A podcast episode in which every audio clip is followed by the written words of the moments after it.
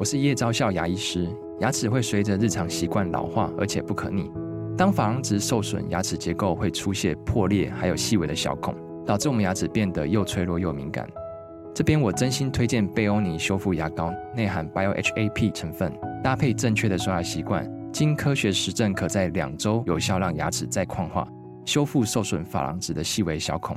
相关资讯及购买通路，请参考资讯栏连结。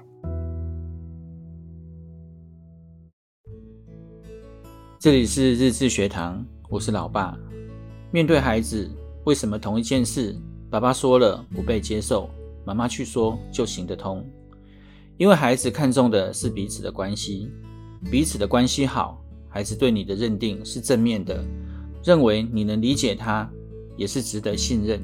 彼此的关系不好，孩子对你是负面的认定，对于你说的话会心存戒备，也不愿意听从。孩子并不会因为是父母说了，我都是为你好，或者说的是有根据、有道理的话，就一定会接受，而对父母产生正面的看法。他们是透过观察日常所发生的事情，父母的言行，然后再根据自己的认知来判断对父母的印象，慢慢的就形成了孩子心中的关系好或不好。即使是形成了负面的印象，孩子也不一定会说出来。因为说出来可能不被父母理解，也可能会被骂，于是他们会把这种关系藏在心里。在面对父母的教导时，孩子就会在行动上表现出不听话。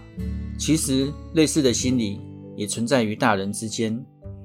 比如我们讨厌工作上的某个同事或主管，对方即使说出有道理的话或提出合理的要求，我们也会本能地产生抗拒，不想去配合。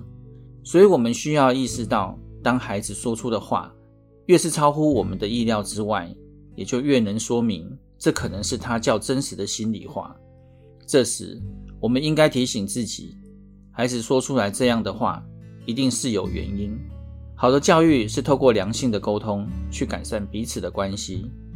每个大人都曾经是个小孩，对孩子好的教育就是一个将心比心的过程，不是靠权威。也不是靠讲道理，而是用真心，让孩子自己愿意有好的关系。希望对你们有帮助。我们下回见，拜拜。